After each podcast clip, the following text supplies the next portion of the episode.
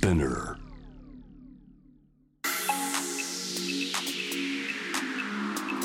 Amazon exclusive. Jam the world. Up close. 津田大輔ですニュースから今を知り未来を見立てる情報プログラム「ジャム・ザ・ワールド・アップ・クロス」始まりました、えーこの回が配信されているのは10月9日月曜日祝日なんですけれども、えー私はその時ですね四国に行っています。えー四国にツアーで行っていてなんとあの四国4県を2泊3日で回って毎日イベントやるというですね強行軍をやっていて、えーまあ、これが配信されるのが午後3時とかですからちょうど最終日のイベントが終わって、えーさあそこから徳島が最終日かな。それで徳島から車で東京に戻ってくるみたいなね そういうようなねちょうどタイミングなんじゃないかなと思っております。いやなんかね僕四国好きなんですよね。四国どこの県もあの全然なんだろうかな。キャラクターも違っていて特産品も違っていてどの県にも魅力というかあの見どころなんかもあって、まあ、一度本当に四国を回るなんかツアーやりたいななんていうふうに思っていたけれども、まあ、ツアーといっても我々ミュージシャンでもないので、えーなかなかねそういうのもないななんて思っていたらあの文筆家の能町みね子さんもなんか本当にバンドみたいにそういうツアーをやりたいみたいなことを言っていたのでノリでじゃあ行きましょうかと。でも全国ツアーじゃなくてむしろ全国ツアーと銘打って四国の4県だけしか行かないって面白くないですかみたいなことを 飲み屋で話していたらそうだったみたいなっていうですねそんな感じなのでですねまあこれあのあの自分のあのウェブサイトとかであの配信をして、まあ、有料の配信してるんであのもしよかったらアーカイブ見れんで見ていただければなと思います。えー今回は全国で学校給食や役所の企業の食堂などを運営していた給食事業者ホーユーが突然業務を停止して破産手続きをスタートさせた背景について学校給食食育ジャーナリストの吉田達也さんに解説いただきますとその前にまずは今日のニュースをチェックしましょう Headline News. 2023年10月9日正午現在のニュースをお伝えします今日午前5時25分ごろ東京伊豆諸島の鳥島近海を震源とする地震があり気象庁は伊豆諸島と小笠原諸島千葉県高知県宮崎県鹿児島県に津波注意報を発表していましたが正午にいずれも解除しました。一方警視庁などによりますと八丈島と神津島で複数の小型船が転覆しました。怪我人はいないということです。岸田総理大臣は今月にも策定する経済対策に AI 人工知能の開発の強化や中小企業と医療分野などで AI の導入を促進する予算を盛り込む方針を表明しました。パレスチナのイスラム組織ハマスがイスラエルに大規模攻撃を仕掛けたことを受け国連安全保障理事会は8日緊急の非公開会合を開いて対応を協議しました。アメリカなどによりますと多くの国がハマスによる攻撃を非難し事態沈静化に向け各国が働きかけていく必要性で一致しました。パレスチナ自治区ガザを実効支配するイスラム組織ハマスとイスラエル軍の大規模な戦闘で双方の犠牲者は8日時点で1100人を超えました。またハマス側は8日ガザ地区でイスラエル人ら100人以上を拘束していると明らかにしました。政府は ASEAN 東南アジア諸国連合の加盟国やオーストラリアといわゆる脱炭素化に向けた初の首脳会議を今年12月に東京で開催するための調整に入りました。中古車販売大手ビッグモーターによる自動車保険の保険金不正請求問題で損保ホールディングスが明日にも社外調査委員会の中間報告を公表する方針であることが分かりました。世界平和統一家庭連合旧統一教会の現役信者が以前他の信者から集められた現金を教団の指示で韓国の教団側に運んでいたと証言しました。今日午前9時ごろ秋田市で複数の人がクマに襲われ怪我をしました。市の消防本部によりますと怪我をした人は60代から80代までの男女5人でいずれも会話できる状態です。東京株式市場は祝日のためお休みです。午前11時30分現在の円相場は1ドル149円10銭から11銭で推移しています。以上2023年10月9日正午現在のニュースをお伝えしました。Amazon Exclusive Jam the World. Up Close.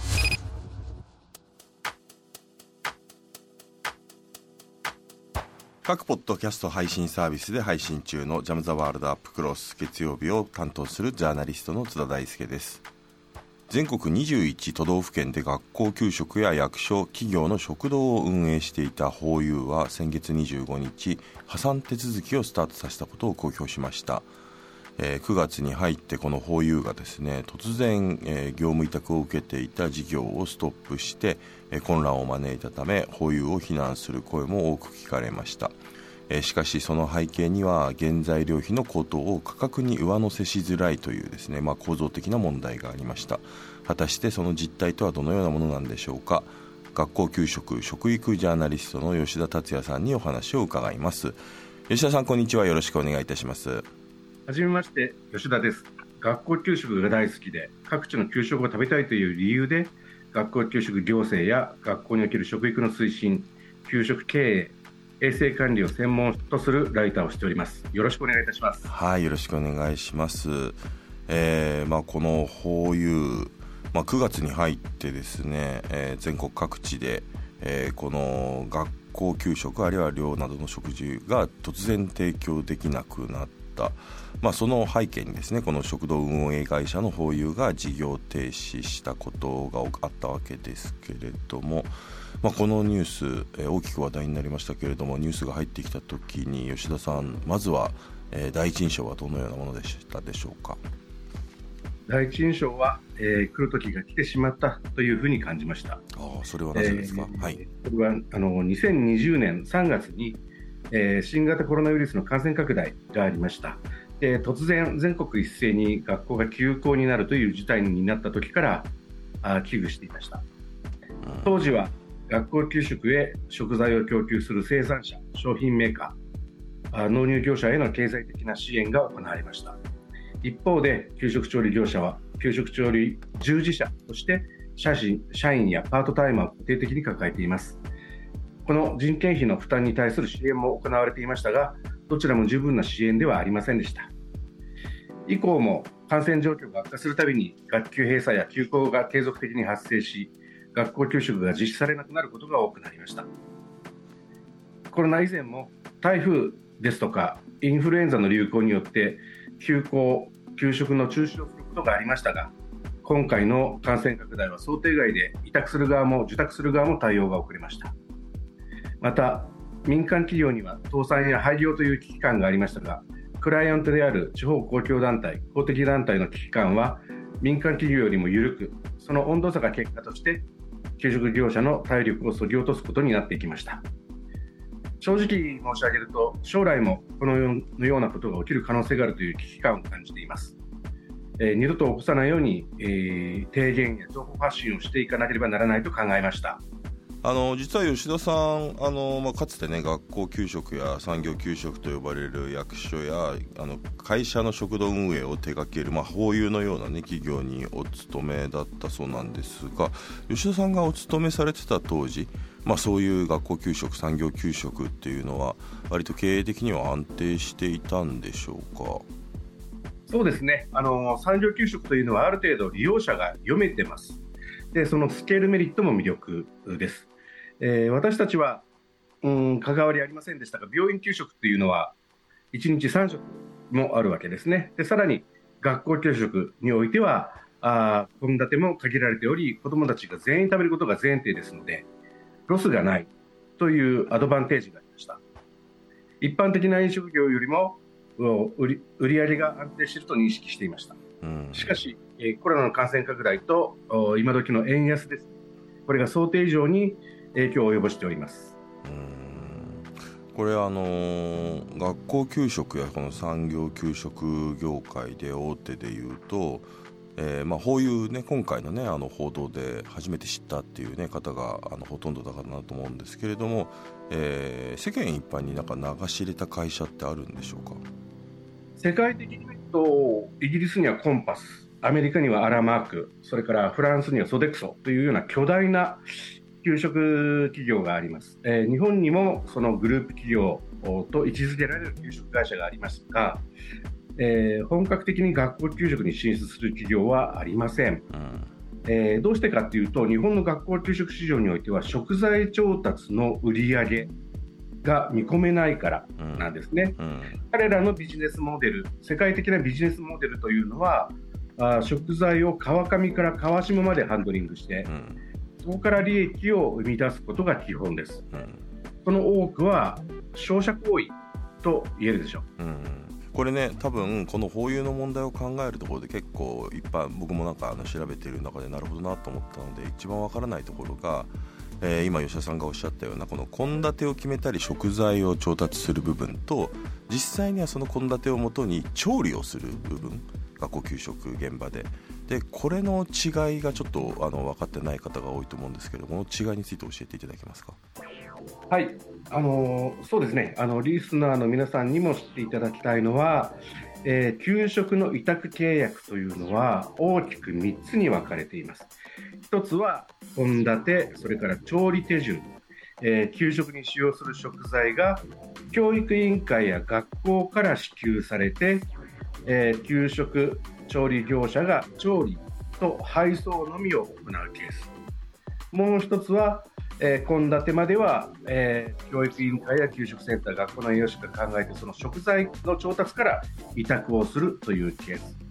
え3つ目に関しては、もう献立の作成から全てを任せるケースっていうのがあります。今回の事案では、これらのケースが混在しています。うんで、これまでの報道では混同して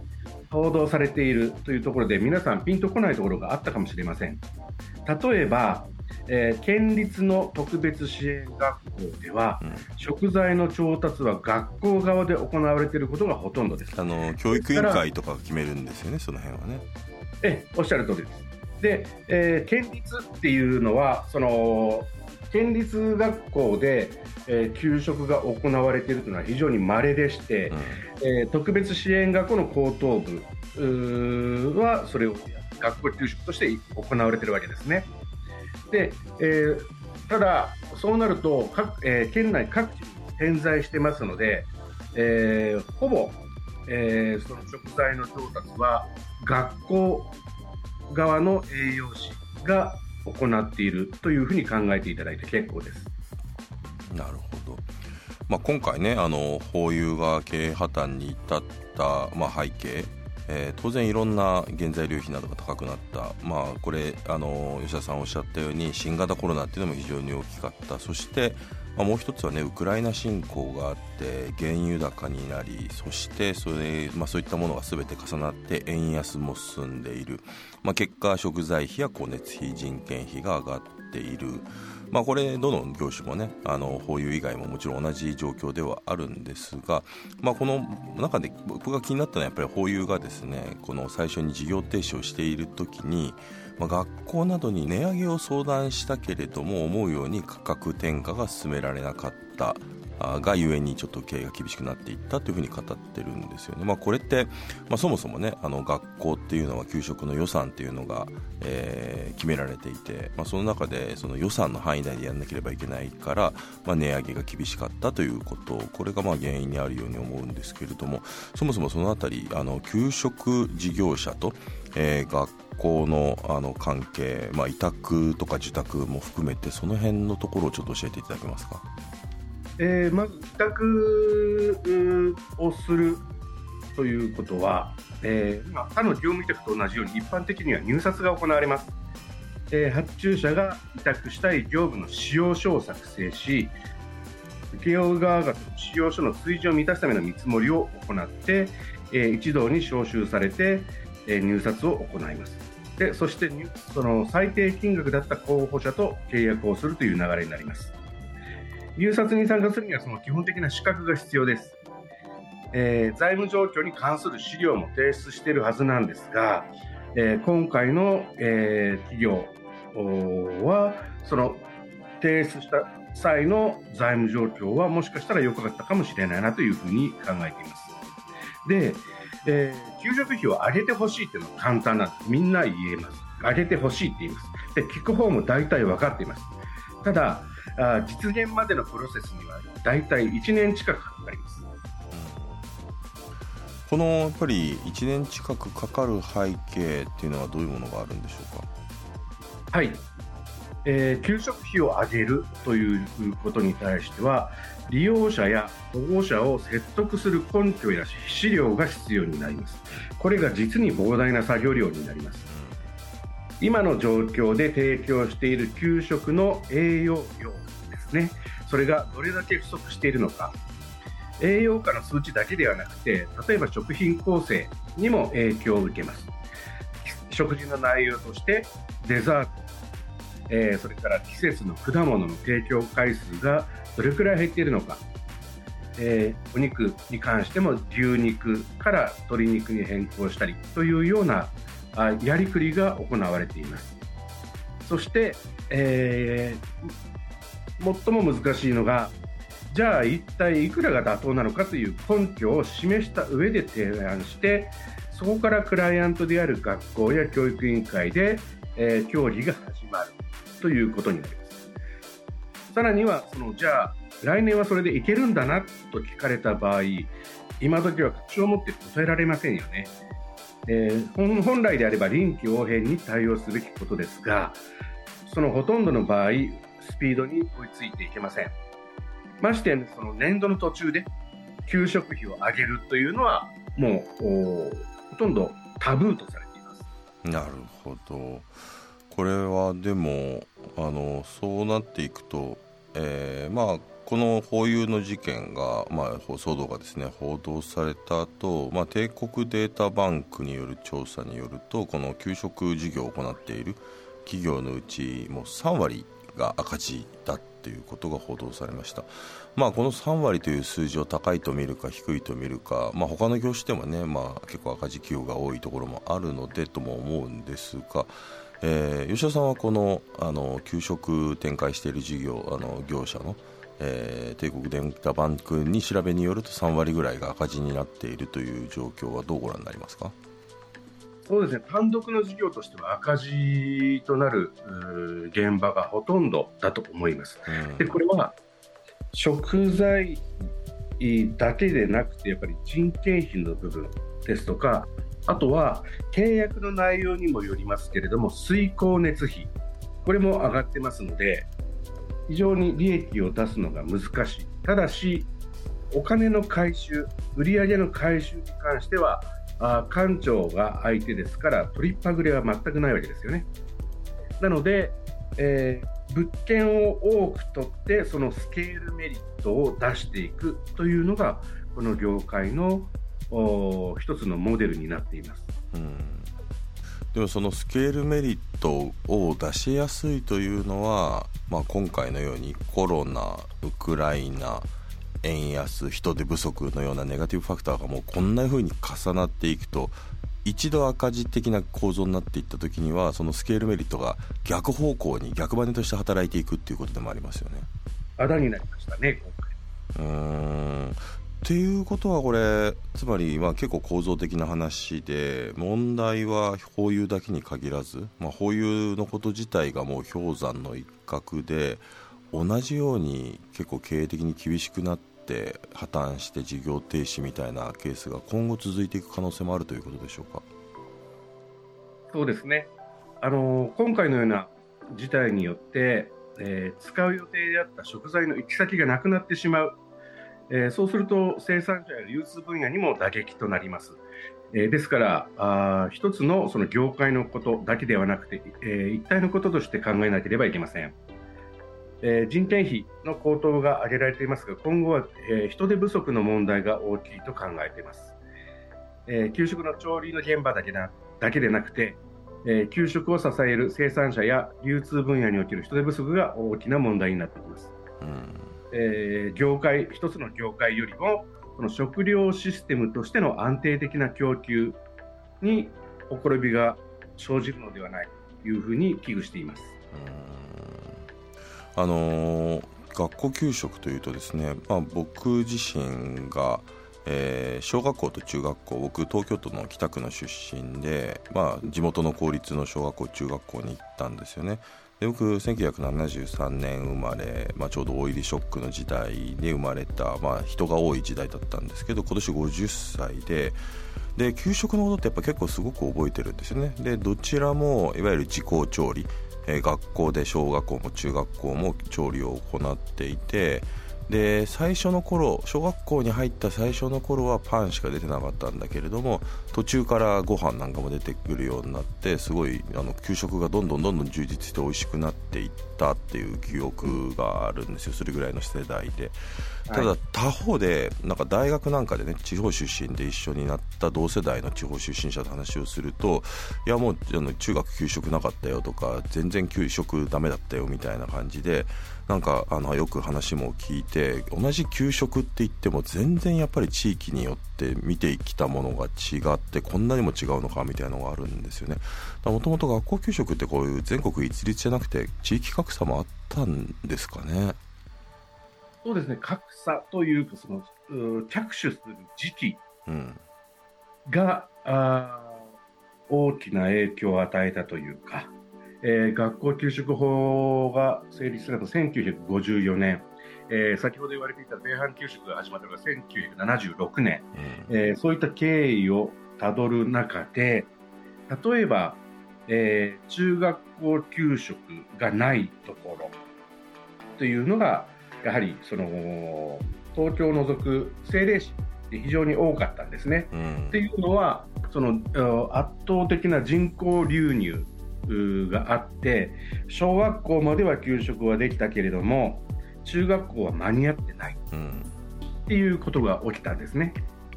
で、えー、そのままあずっと来てしまってでさらに言えばあその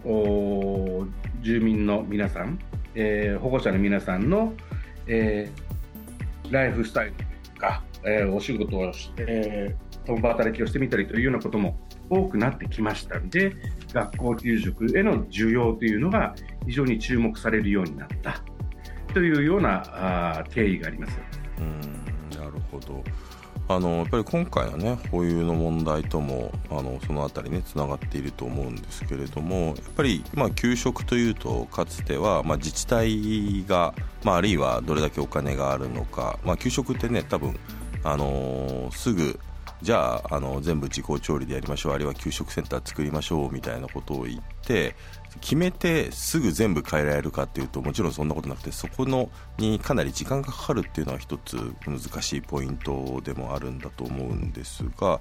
ただやっぱりこの大きな30年ぐらいの流れっていうと、まあ、学校給食調理の民間委託ですよね。今回のホーユーのような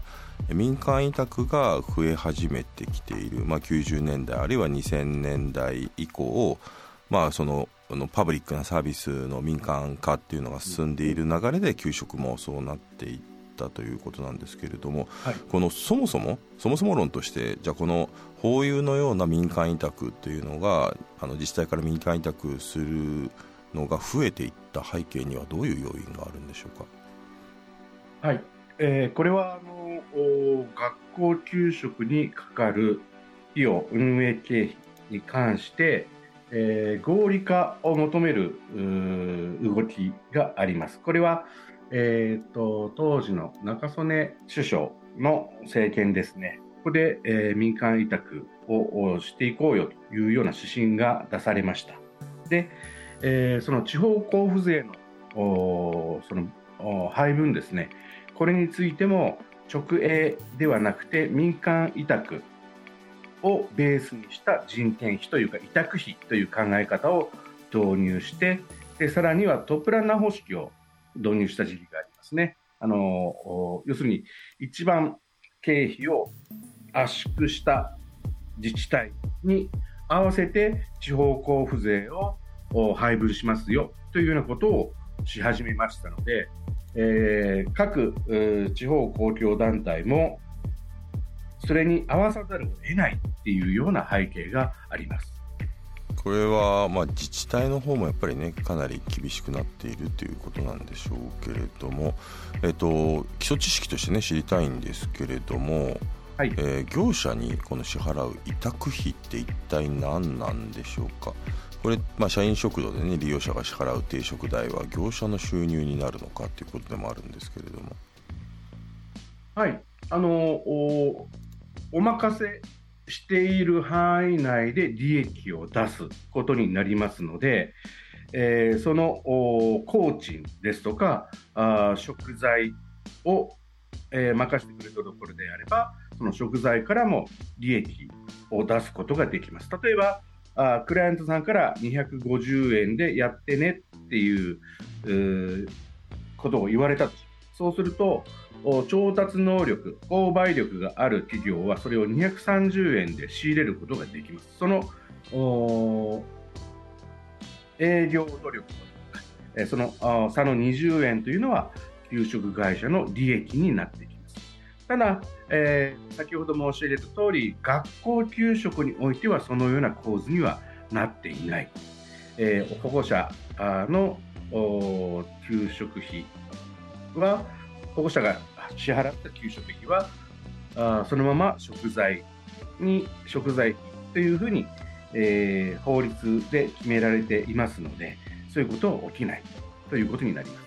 あの最後にですね伺いたいのが、まあ、2点あるんですけれども一つは、まあ、あの給食費のこの無償化の動きですよね。えーはいまあ、独自にこの給食費の無償化を始める自治体がここ10年ぐらい増えてきた、まあ、子育て施策を厚くするっていうことでどんどんどんどん維持を促進するみたいなね特に地方なんかはそういうような狙いもあるんだと思うんですけれどもただお話を伺っているとやっぱり構造的になかなかあの学校給食厳しい状況があり、まあ、どんどん民間委託っていうのが増えているという状況の中でこれ無償化を進めるとこれやっぱりちょっと質が犠牲になってしまうんじゃないかっていう懸念がある。ただ同時にやっぱり貧困対策としての給食費無償化っていうのは非常に重要な部分もあると、まあ、この懸念点とそしてあの動きそのものはまあ歓迎したいというですね、まあ、両方の側面があると思うってなかなかこの無償化問題ってね難しいなっていうふうにお話聞いてて思ったんですけれども吉田さんはこの無償化の動きっていうのはどう評価されてますか？はい、えー、と私の中でも評価は分かれ分かれるというのは、えーやはり今時のその、おえー食材費高騰のスピードがあー急すぎるので、えー給食費を無償化するということについては、えー仕方ないことかなというう考えもありますしあと無償化をすると子どもたちあるいはそのそれよりも保護者の方ですね。保護者の側が学校給食に対する興味っていうんでしょうかね。その監視をするとでも申しましょうか。あそういったことが薄れていくんじゃないっていうふうに、えー少し懸念というかあ心配してる部分があるんですね。これはあのー薄れていく。それが悪い方向にね進んでいくとどういう悪影響が考えますなるうんですから、それこそ給食費を負担している方側が逆にですね、なんとかまあこの値段で頑張ってよ。うん。って言い出しかねない。そうですよね。無償化で予算もね決められてるわけですからね。はい。ですから、それを保護者が気づかない間にっていうことが行われてるかもしれない。なるほどこういったところをね、今私、ちょっと心配してるんですよね。うーんなるほどねまあそういったねあの今日ねいろいろお話を伺っていて課題本当山積してるなと思ったんですけれどもその課題を山積してこれ安定的にね給食提供を実現するために業界全体としてあるいはまあ委託する側の学校役所企業はまあ、どういった改善を図るべきか、まあ、自治体がねあとやるべきことなんかも含めて、えーまあ、ポジティブな方向にね変えていくためにはどういうところから手をつければいいと思うか教えてください。そうですね、身近なところで言うと、対策は2つあると思っています。一つはその入札方法ですね、えこれを再考すべきと考えます、え価格だけの一発勝負の一般競争入札ではなくて、えプロポーザル方式というやり方があります応募してきた企業各社の財務状況はもちろんですが、食育に対する考え方、衛生管理への取り組み、これは教育研修制度などを総合的に評価して選考します。一般競争入札では採算が合わない、えー、低い金額で獲得する企業が時々現れますが、うん、今回のようなリスクを低減することができます。うん、ただ、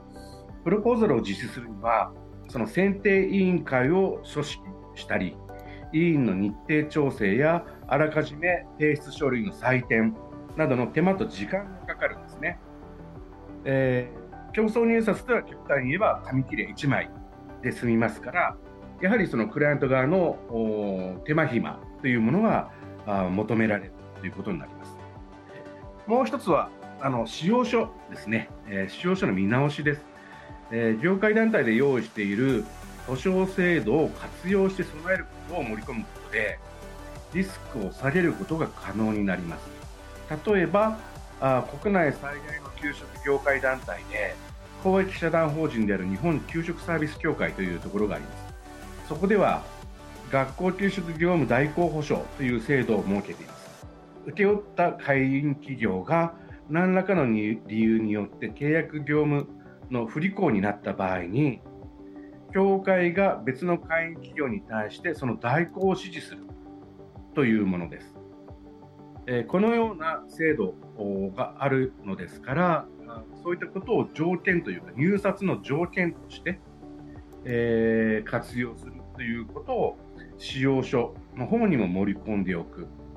そうすることによって、給食がストップしても最短で措置できます。たまたまですが、今回の、えー、企業は会員ではありませんでした。ですから、うん、そういうところも委託する先を選ぶ判断材料になると考えてます。なるほどね。まあでも本当にある種安定的にねやっぱり質の高い給食を提供し続けるっていうことが、まあ、子どもたちのためにはね多分一番大事なことですから、まあ、その視点に立って、まあ、今回のようなことが起きないようにしていく必要があるんだなということがよく分かりました、えー、今回は学校給食食育ジャーナリストの吉田達也さんにお話を伺いました。吉田さんどうもありがとうございました。ありがとうございました。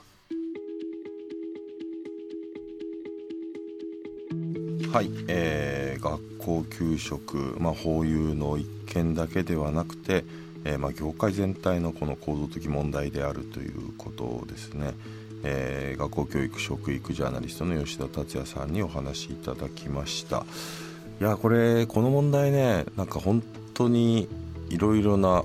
なんだろう日本社会の構造とかあるいは2000年代以降、まあ、あの新自由主義的なそのやっぱり政治的なあるいは公共の改革っていうのは我々小泉政権で一気に進んだと思っているけれども実はその前に85年とかね中曽根政権のところからその実は道筋レールは敷かれていたっていうようなことがあのこの学校給食の問題調べていくと本当によくわかるんですよね。で実際民間委託が進んだのは90年代からでっていうことでなんか我々どうしてもその失われた30年っていう話をするけれども30年だけではなくて実は40年前からこの流れが見えてきたっていうところを捉え直してやっぱりあのこれ給食以外でも同じようなことっていうのが当然あるんじゃないか。その方向性は間違っていなかったのかっていうことの検証をやっぱりし直していくっていうことも大事だななんていうことを思うそんな回でしたね、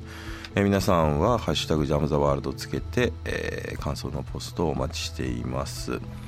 ニュースから今を知り未来を見立てる情報プログラム「ジャム・ザ・ワールド・アップ・クロス」は毎週月曜日から金曜日の毎日午後3時に当日のニュースとともに配信しています。また過去の配信会のアーカイブは Amazon Music で聴くことができます。気になるテーマを見つけて聞いてみてください。フォローもお待ちしてます。明日の担当はジャーナリストの青木治さんです。ぜひお聞きください。ここまでのお相手は津田大輔でした。また来週。